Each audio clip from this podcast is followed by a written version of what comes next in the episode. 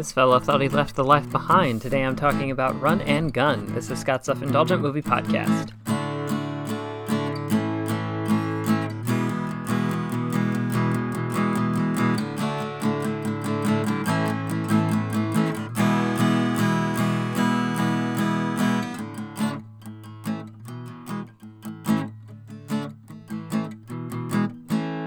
Hello, movie friends. Welcome to Scott's Self Indulgent Movie Podcast. I am Scott, and today I am talking about a little uh, independent film, independent crime flick called Run and Gun. And I hadn't really seen this anywhere, but I found it at the library and really enjoyed it, so I thought I would share it with y'all. So without further ado, let's get started. There's a lot of small movie subgenres that have gone by the wayside as streaming wars rage. One in particular is the low budget crime comedy. That's not to say they're never made, but they don't have the pull or level of interest they did after Pulp Fiction broke through in the mid 90s. Hell, half the appeal of Guy Ritchie's The Gentlemen is getting to see a studio put its weight behind an R rated movie about gangsters with larger than life personas which may have only gotten a broad theatrical release and big names attached because the director dabbles in Disney movies.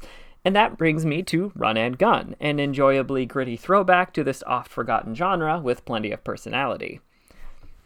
Ben Milliken stars as Ray, a criminal who recently escaped an execution by the skin of his teeth. Deciding to reform, Ray heads to California where he starts to build a stable life, as a, with a stable job researching insurance fraud and an equally stable relationship with a single mother. But Ray's old life isn't ready to let him go, because a crime boss has tracked Ray down and wants him to navigate an important deal. Or else. But what should be a simple drop off turns into a series of violent double crosses, kidnappings, and rescue missions that may force the old Ray out. I've often said that movies can sometimes succeed by filling a void, even if it's for a hyper specific audience. Run and Gun may be one of those movies, and I think I'm in said audience. You've probably seen a lot of fast paced crime movies like this that play more like a comedy of errors with weird monologues from characters who seemingly tell you everything about them in a single moment, but it had been a while for me, and this one filled that void. So, what makes it work? The cast, for one.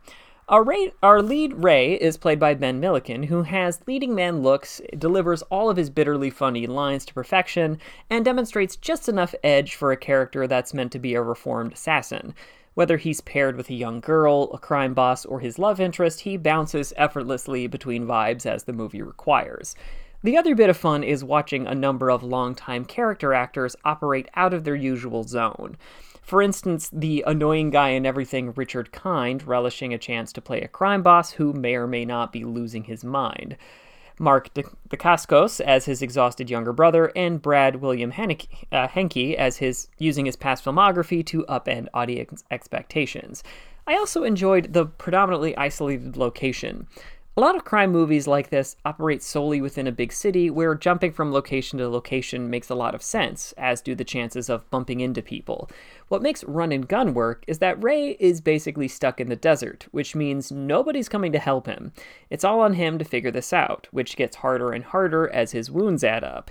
Even if someone does arrive, they planned on being here and aren't friendly to Ray, so it's another problem for him to deal with.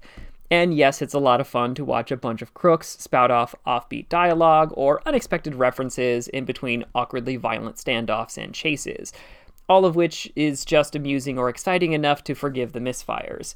There's a handful of elements that could use some better execution. Without giving anything away, the movie opens up a number of potentially intriguing or tense plot elements that create abstract but not direct tension. For instance, we introduce a human trafficking ring that's quickly abandoned when the exchange goes sideways. It's something you could wrap into the finale to make things neater.